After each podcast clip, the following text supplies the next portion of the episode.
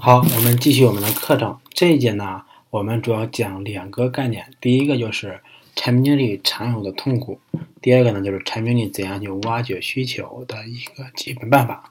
先说第一个，就是产品经理谈的痛苦。呃，基本上来说，在实际的工作中，我们会有三个方面是比较痛苦的。第一个就是我们看不见一些东西。第二个是我们没有看懂一些东西，第三个是我们忽视了或者叫看不起一些东西。好，这三个呢，就是其实怎么说呢，都是总结到一句话或者总结为一个词，叫你错过了一些东西。我们先说就是看不见这个东西啊，就是说，由于每一个人的认知毕竟是有限的啊，所以说我们能够看见的东西其实是很少的。大部分的话，我们是看不见的。我举了一个简单的例子，下面是一个 top，就是说，我们如果说到 A P P 的话，那么 A P P 里面游戏、购物、社交、视频、新闻、小说、直播、生活、呃软件、汽车、招聘、理财、教育这十三个 A P P 的大类别，每个大类别下面有 top 十的 A P P。如果一共加起来有一百三十个 APP，那么我现在问大家一句，就是说，在这些里面，你常用的 APP 有多少个？或者你能就是实质的去说，能说出来多少个？相信很多人就说出来就那么十来个，十二十个以内的是居多的啊。所以说，很多时候我们是看不见那些东西，或者说它没有在我们的领域之内，我们不去关注它。当你真正有一天从事了这个行业之后，你就会把你行业里边 top 一百的产品全部看一遍。top 一百，毫不夸张的说，OK，只是说我们看不见，那么没关系啊，看不见的痛苦就是说是人人都有，让你多看见的一些，是吧？第二个呢，就是看不懂，看不懂是什么情况呢？就是往往在一个新生食物刚出来的时候，哎，作为一个产品经理，其实有这么一个啊，这里面插一句啊，就是作为一个产品经理，其实他很多情况下会关注到各个领域比较新的东西，就是有很强的好奇心。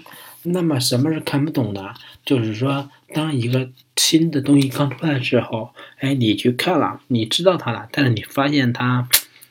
搞不明白是吧？搞不明白它有什么价值？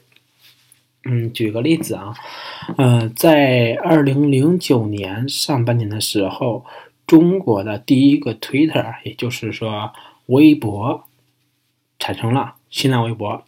那个时候呢，其实它刚上线的时候呢，我们就去玩，但是玩的时候呢，我们发现没什么用途。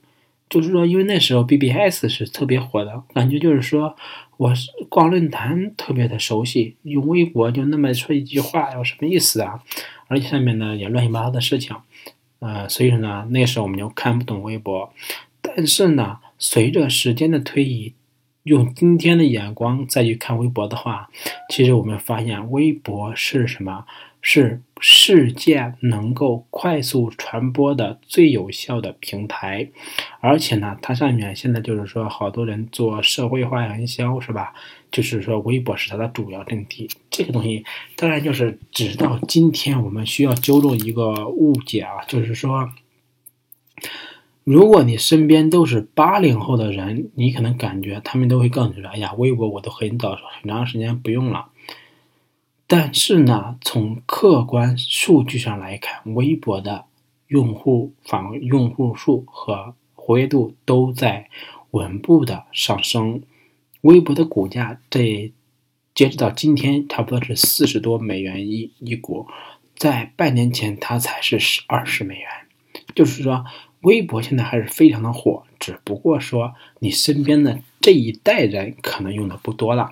那么第二个呢，就是说是二零一零年的这个不是微博，这就叫团购。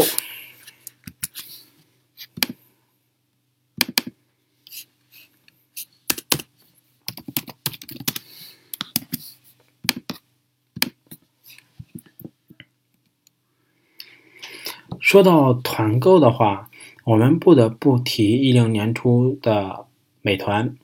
美团的话是抄袭国外的 Groupon，然后上线的。在美团网上线的第一天，我就注册了账号。我注册美团账号以后，发现打开美团网就一个页面，中间挂着一个商品，没了。当时呢，我给这个产品就感觉说，全中国人总不能每天就看着一个商品去买吧，感觉也没什么意思。所以呢，就错过了。那么，当然，零九年呢，还有安卓资源站。呃，什么叫安卓资源站呢？就是现在我们用手机几乎有两种选择，要么用 iPhone，要么用其他手机。其他手机里面，小米也好，华为也好，或者是 OPPO 也好，vivo 也好，都是用的安卓系统。那么从系统上来说，目前世界上百分之九十九的手机只有两种，一种是 iOS 系统，一种就是安卓系统。二零零九年的时候呢，是中国大陆第一款国行安卓手机上市，是 HTC G 三。那个时候呢，在那之前，你想买个安卓手机，必须从国外代购，所以呢，那一年国内产生了很多的安卓资源站。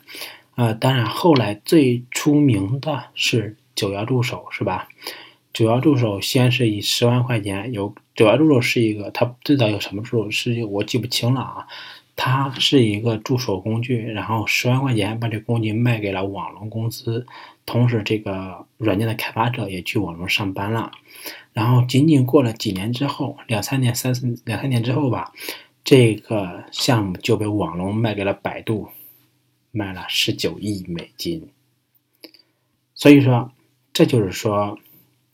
零九年的时候，早期嘛，啊，那时候我们也看看不懂，我们到时候也发现一些安卓平台，我们都感觉说这东西有什么用啊？因为当时的话，做手机资源下载，都是说你帮我带一个用户下载一下，我给你八毛钱或者一块钱。当时安卓软件是免费的，所以我们在想说，谁会免费帮你推软件，而且免软件也是免费使用，你怎么赚钱？所以当时我们是不了解，然后又看不懂这方面的存在的价值。这是看不懂所带来的一些遗憾或者叫痛苦。那么我们接着说看不起。什么叫看不起呢？就是说你看见了一些东西，你也看懂它是怎么玩的了，但是你认为这个软件没什么意思，它是不看好它的。比如说，人人都是产品经理这个网站，相信如果大家你现在在看我这个课，那我可以。几乎可以肯定，你一定上过“人人都是产品经理”这个网站，主要是看资讯，对吧？这个网站应该是在一三年、一四年上线的啊。它刚上线的时候，它的文章都是从别的地方采集过来的。当时我看见，我说这什么？这个有什么意思啊？你把别的文章采过来你这儿，然后就聚拢一下，有什么意思呢？我们当时都都从专业的角度来说，都看不起这个网站。但是回到今天，我们再反过来去看这个网站，如今的话，在互联网圈里边啊，产品经理这个行业里面，就是这个网站还是比较出名的，对吧？再一个就是知乎刚上线的时候，我是在一一年四月份开始玩知乎的，知乎应该是一一年二月份左右上上线的吧。当时我去的，他们是邀请进去的啊。然后呢，这个网站我上的时候，我就感觉提问题这个哎挺好的，但是感觉问题就是说太少了，质量也比较少，感觉没什么玩头。回到今天再看知乎，我们发现知乎非常的值钱，是吧？如果说当时我坚持下去去玩知乎的话，哎，说不定今天就是知乎大 V 了。